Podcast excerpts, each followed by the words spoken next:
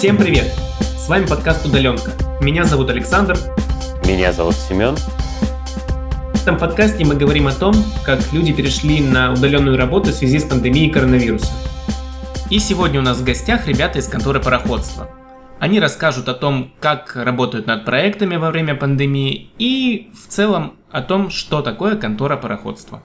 Первый гость – Сюзанна Иванова. Привет всем, меня зовут Сюзанна Иванова, я являюсь продюсером конторы пароходства, ну и помимо этого занимаюсь музыкой, театром. Расскажи нам, пожалуйста, конкретно про свою занятость. А в конторе я э, занимаюсь, скажем так, работой с сообществами, с создателями нашего города, теми людьми, кто делает проекты, мероприятия и хочет реализовать на площадке конторы, и мы стараемся помочь им, стараемся докручивать какие-то проекты, которые, допустим, на, на, на начальной стадии. В общем, стараемся всячески помочь э, ребятам, которые активные, позитивные, которые хотят, э, скажем так, делать в городе у нас интересные, креативные, качественные проекты. Сюзанна, когда контора пароходства открывалась, я не до конца понимал, что это из себя значит. То есть это арт-площадка, это музей, это какое-то какое сообщество.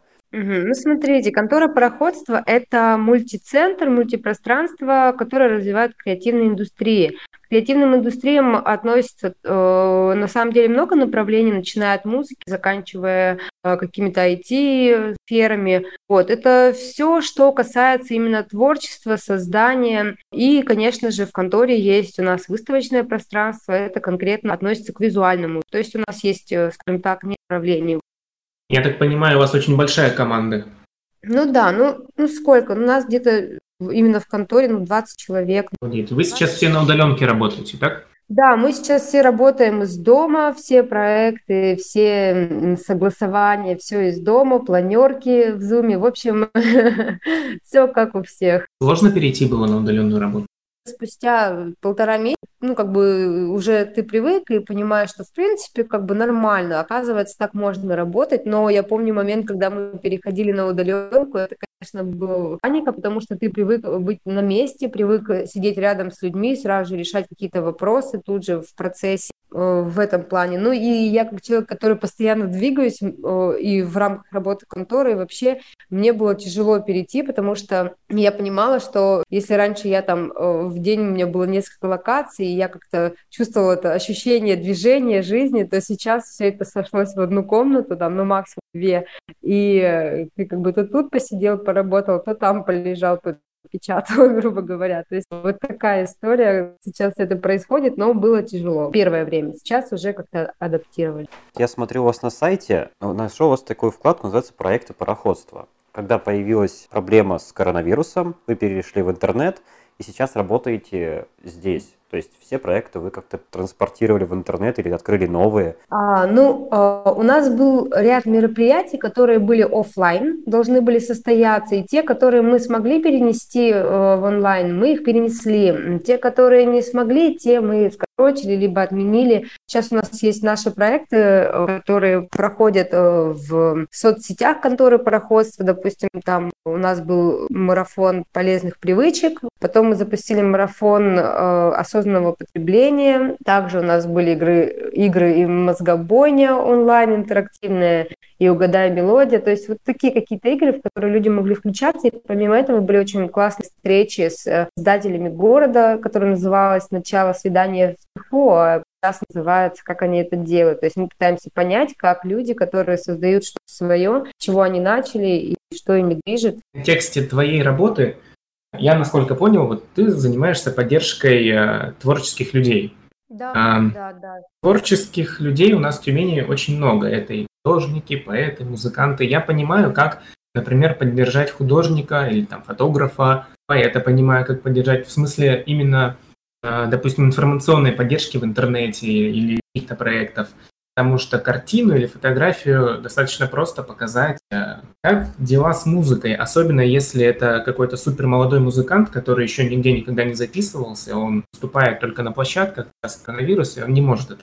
А, ну, мы пока еще не делали онлайн такие концерты, как из дома, да, пока еще не было прецедента, но я активно, как раз я тоже в музыке, я активно слежу за тем, как это происходит, И меня немного смущает то, что бывают перебои со связью. Ну, и если, допустим, ты читаешь лекцию, ты можешь остановиться, подождать перебоя со связью и продолжить.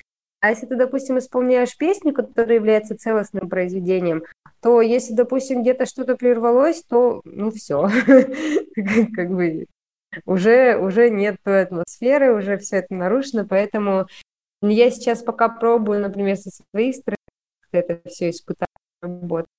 А, у нас, я уже говорил, площадок, ну, лично на мой взгляд, не очень много именно для выступающих групп. То есть, а, если одиночному музыканту достаточно просто выступить, у него есть гитара, голос, а он может хоть в переходе петь. Но у группы специфика, там и оборудование должно быть. У нас таких площадок сейчас очень немного, Плюс ко всему, они сейчас все в лютом кризисе находятся из-за того, что концертов нет. Ваша контора, она как-то может способствовать, допустим, работе именно таких музыкантов? Естественно, да, это все работает на самом деле не так сложно. А, то есть, если у вас уже готовый материал, и если э, вы уже хорошо его отрепетировали, а, не знаю, пишите мне ВКонтакте, или заполняете в конторе пароходства заявочку, и все. Я не буду сейчас озвучивать с какими-то группами, мы сейчас э, держим тоже связь, что вот как только будет возможность э, выйти там, в офлайн, а у кого-то отчетники, у кого-то сольный концерт, материал уже готов, есть хорошая адаптированная программа, и тем более вы можете как бесплатно провести и, допустим,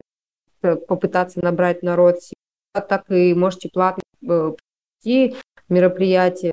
То есть условия на самом деле разные, и мы, мы открыты э, сотрудничать. Более того, если, допустим, у, коллектива или у сообщества есть какие-то, скажем так, э, сомнения или еще что-то, или ну, не до конца доработана программа, мы иногда включаемся, можем помочь, хотя бы просто направить, не знаю, с помощью мозгового штурма совместно какую сторону двигаться и так далее. Мы не просто информационную поддержку даем, но и площадку, а иногда и помогли мозгами, вот, идеями. Если есть какие-то у вас идеи проектов, если хочется что-то реализовывать на площадке конторы пароходства, то мы на самом деле всегда открыты для этого и готовы принимать любые предложения, включаться. Спасибо, Сюзанна. Следующий наш гость – это Юлия Саначина. Привет, Юлия. Привет, меня зовут Саначина Юля, и я программный директор конторы пароходства. А, на мне все проекты, которые делает наша команда, плюс все проекты, которые заходят к нам в контору пароходства. До всего этого, как принято говорить, мы, мы как Волдеморта не называем это, до всего этого а, у нас каждый день было по несколько событий, которые заходили к нам на площадку, а, какие-то мы заводим, а какие-то дорабатываем через э, работу продюсеров. Как-то так. Вы дорабатываете проекты. То есть к вам могут прийти люди, получается, у которых проект совсем сырой, или вы как их отсеиваете? В идеале, ну зачем вы так? Э, в идеале это проект, э, который уже существует, и есть рефы посмотреть, или какая-то история этого проекта, фотки хотя бы. Чтобы посмотреть вообще, что это за событие. Если приходит человек, который примерно, ну, могу так, а могу так, э, мы чаще всего отправляем продюсера, который дорабатывает с ним всю механику, концепцию, то, как это будет проходить, может быть, помогает ему с привлечением может, партнеров, условно говоря. Мало ли, разные проекты существуют, э, кому-то не хватает программы, кому-то не хватает ведущего. И по секрету скажу, с июня 2020 года мы запустим в конторе программу возможности сообщества, и люди, у кого уже есть проекты или события, могут как раз э, стать участниками этой программы, и мы от конторы даем либо оператора, либо фото, либо таргет, э, разные позиции, работа со СМИ, совместный мерч, то есть э, те вещи, которые помогут событию, во-первых, реализоваться, во-вторых, стать медийными. Я работаю в СМИ, и угу. мы про вас делаем очень много передач. Я сам лично монтирую, но не передач именно, а выпусков, новостей и так далее. Вы очень много делаете именно площадка, то есть как площадка. К вам приходят люди, у вас это все выступают. Какой в итоге у вас от этого выхлоп идет? Да слушай, все просто. В 2017 году э, начался, начались разговоры про открытие конторы, я знаю, что это была очень долгая история, и долгое время, было примерно два года на то, чтобы сформулировать вообще и сформировать векторы что же будет в конторе происходить. Э, мы думали, что это будет только для креативных людей, потом мы подумали, что для всех людей, потом мы объединили. И так у нас появилось три вектора. Это первое – креативное мышление. Мы заметили еще, наверное, в начале 2018 вы знаете, наверное, школу «Икра», или Most Creative Camp. Э, ребята, которые качают креативное мышление, это в топе, это популярно, и спикеры зарабатывают очень хорошие деньги э, за свои мастер-классы или помощь какую-то. Э, поэтому это актуально, круто, и попробуем заняться как раз этим в Тюмени, и контора будет как раз-таки проводником, наверное, этого движения, можно так назвать. Второе – это городская среда и ее изменения. И третье – это поддержка создателей. То есть, говоря про креативную экономику, которая зарождалась, например, в Британии в 80-е годы, они задумались о том, что люди, которые создают какие-то свои уникальные продукты, они формируют целый а, они, во-первых, сформируют как целый кластер, креативный кластер, и они формируют общий, общую экономику. Это, наверное, было новое направление на тот момент. Э, так ее и назвали – креативная экономика. Творческие люди, певцы, музыканты, архитекторы, дизайнеры а, – те, для кого все начинается там с хобби, с какого-то, а, при грамотной поддержке и и от ментора, может быть, или от куратора могут на монетизацию поставить э, свое производство, свою деятельность. Вот зачем нам это нужно было. Очень много делаем для того, чтобы тюменские создатели и люди, которые создают продукт Made in Human, получали какие-то плюшки поддержку и знали, что придя в контору, мы можем поддержать, и они будут чувствовать себя там востребованными. Контора – это игра в долгую. Вы выстрелили, ну, вы заявили о себе в Тюмени, и сейчас вы как раз набираете вот это самое комьюнити, которое будет вас в итоге выделять из всех остальных и уже формировать дальнейшие какие-то ваши действия. Видишь, мы работаем сразу по всем трем векторам. Для этого у нас достаточно хорошая сформированная команда. У нас 20 человек, те, кто в штате, и работают также есть люди, с кем мы работаем на аутсорсе. То есть э, не на постоянных каких-то проектах.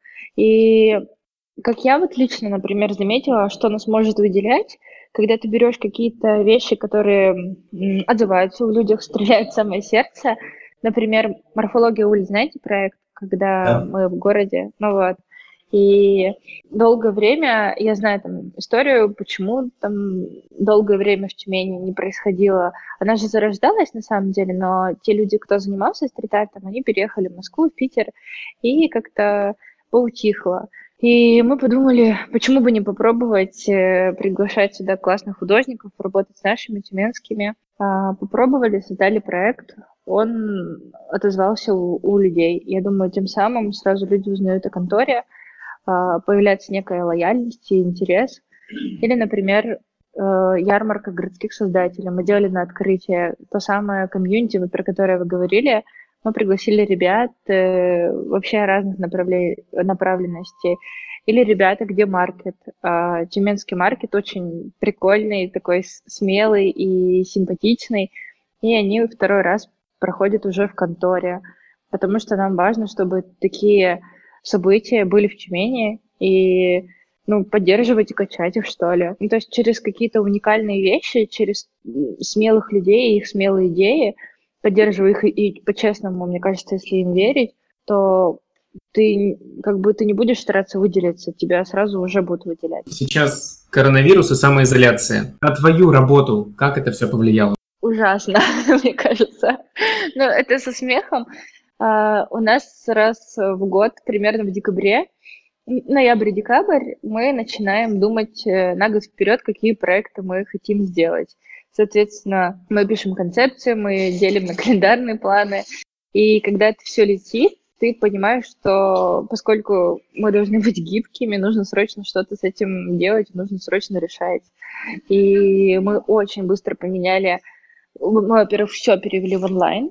А, мы поменяли, переписали все концепции, все сметы, подумали, как, куда, откуда, какие проекты запустить в первую очередь, какие подождут и перейдут нам потом. То есть, мне кажется, первые две недели она была такая в режиме цейнот, когда ты просто просыпаешься, заходишь в 10 утра в рабочие чаты и выходишь, наверное, там в 10 вечера, потому что действительно, а, мы даже переписывались с подругой, и я говорю, боже, как, как много стало, как много стало работы, но тем самым, по-честному, мы потестили новые форматы.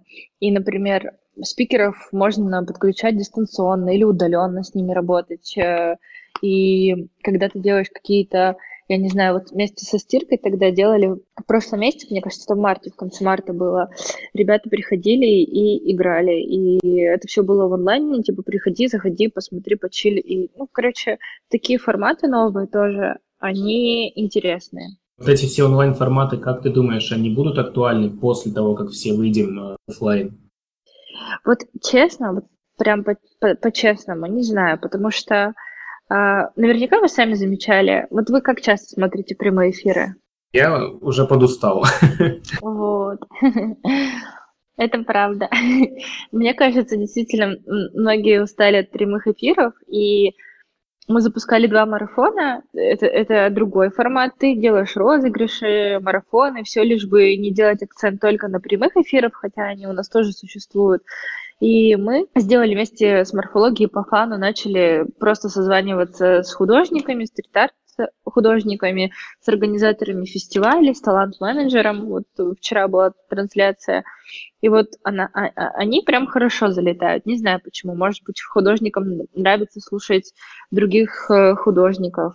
Но оставить, например, может быть, частично что-то и останется, но прям полностью брать и делать э, до сих пор там прямые эфиры, мы подумаем, много раз подумаем.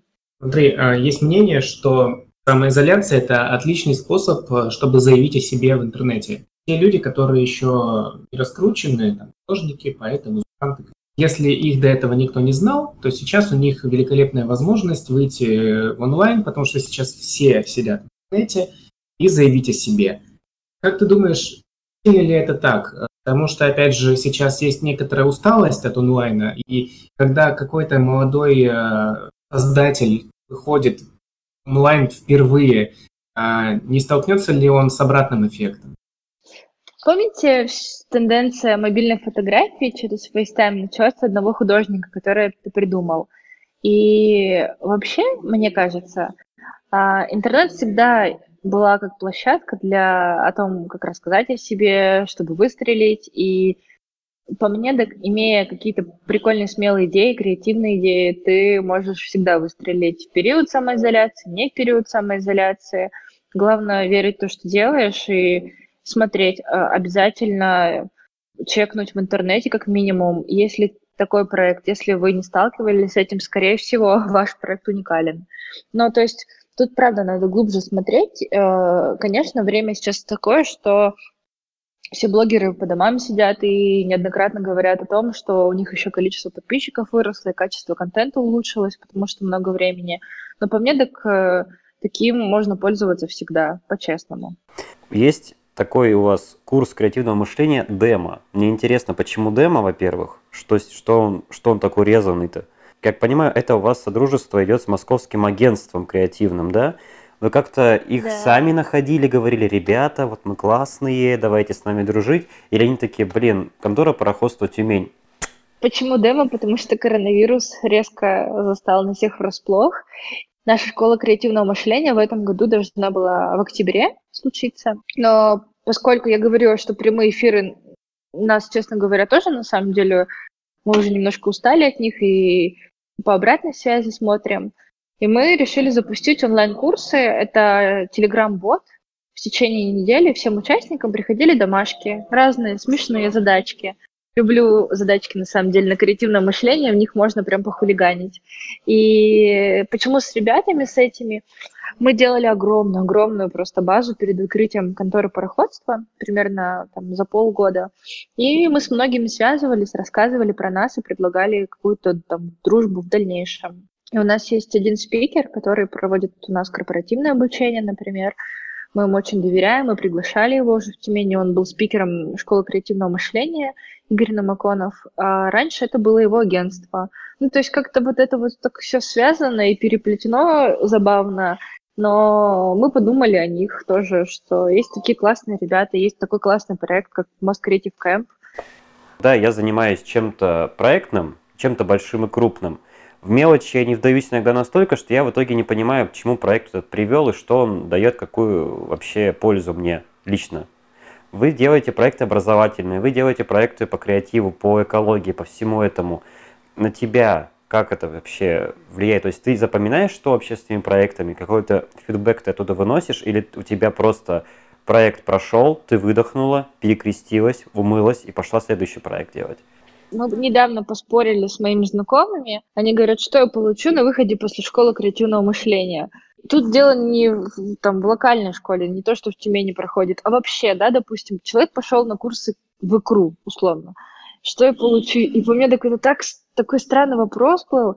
Потом я задумалась, может быть, действительно люди просто не понимают. И, или, или, например, человек пошел на выставку, что он получит по итогу? Ну, эмоции, некие знания. А будет ли он их применять? Ну, блин, это же от него только зависит. Как можно дать вот через такие вещи конкретно какую-то механику. Для меня Просто это мне всегда казалось, когда ты хочешь заниматься саморазвитием, ну, чем сейчас занимаются 99,9% всех инстаблогеров, ВКшников и так далее. У всех смотрю, что мы развиваемся, пока карантин идет. Но мне кажется, по факту люди, которые посмотрели тысячу курсов за этот карантин, вынесут из него, опять же, пирожок с воздухом.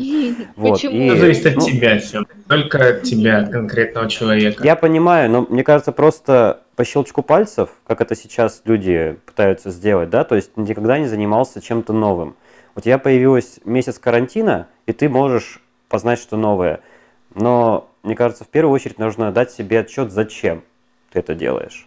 И тогда знания потянутся не только в момент карантина, но и после, и вообще по жизни. У меня так было много раз разными направлениями, с тем же программированием. Учился, поинтересовался, но в итоге не смог себе ответить, зачем, и бросил. Mm-hmm. И мне кажется, многие люди задаются таким подобным вопросом. И как раз к чему вот этот все монолог там и был. Культура, вот, в которой ты занимаешься, Юль, она тебе, она тебе именно питает духовно или она тебя заставляет дальше развиваться? То есть что ты от этого получаешь? Ну, это не совсем культура, а это кластер. Э, если делить на сегменты, это получается творческий кластер. Э, это отдельная ниша, которую мы э, занимаем. Слушай, что я получаю? Я очень давно хотела работать именно с творческими людьми, и очень давно хотела, чтобы в Тюмени открылось подобное место. И как это может быть как-то миленько или супер романтизированно звуча, звучит, но, по-моему, это круто, когда э, появляется творческий кластер, и ты понимаешь, куда художнику можно прийти, чтобы там, условно, ты пришел, показал свое портфолио, и вы сделали выставку. Ну, блин, ребят, вы знаете, где в Тюмени так легко это можно сделать? Я не говорю, что мы всех пускаем, я говорю про действительно классные проекты. И я очень горжусь, правда, что это место есть, э, что контора есть, что в конторе открывается кофейня, не просто там кофейня, кофе с собой на вынос, но открывают ребята, которые э, любят и шарят в этой теме, которые предлагают другие варианты. То есть ты побуждаешь людей уже говорить, это место для экспериментов, давайте здесь мыслить иначе. Туда уже приходят люди, которые там окей, я готов сделать гаражную, например, какую-нибудь распродажу, и у меня будет такая концепция, совершенно непонятная. Или у нас есть э, художник Константин Росляков, и он делает арт-медиацию, он включает музыку совершенно какую-то абстрактную, выводит э, на экран анимацию, и ты просто залипаешь. Понимаете? Вот всегда мне хотелось, чтобы это было так.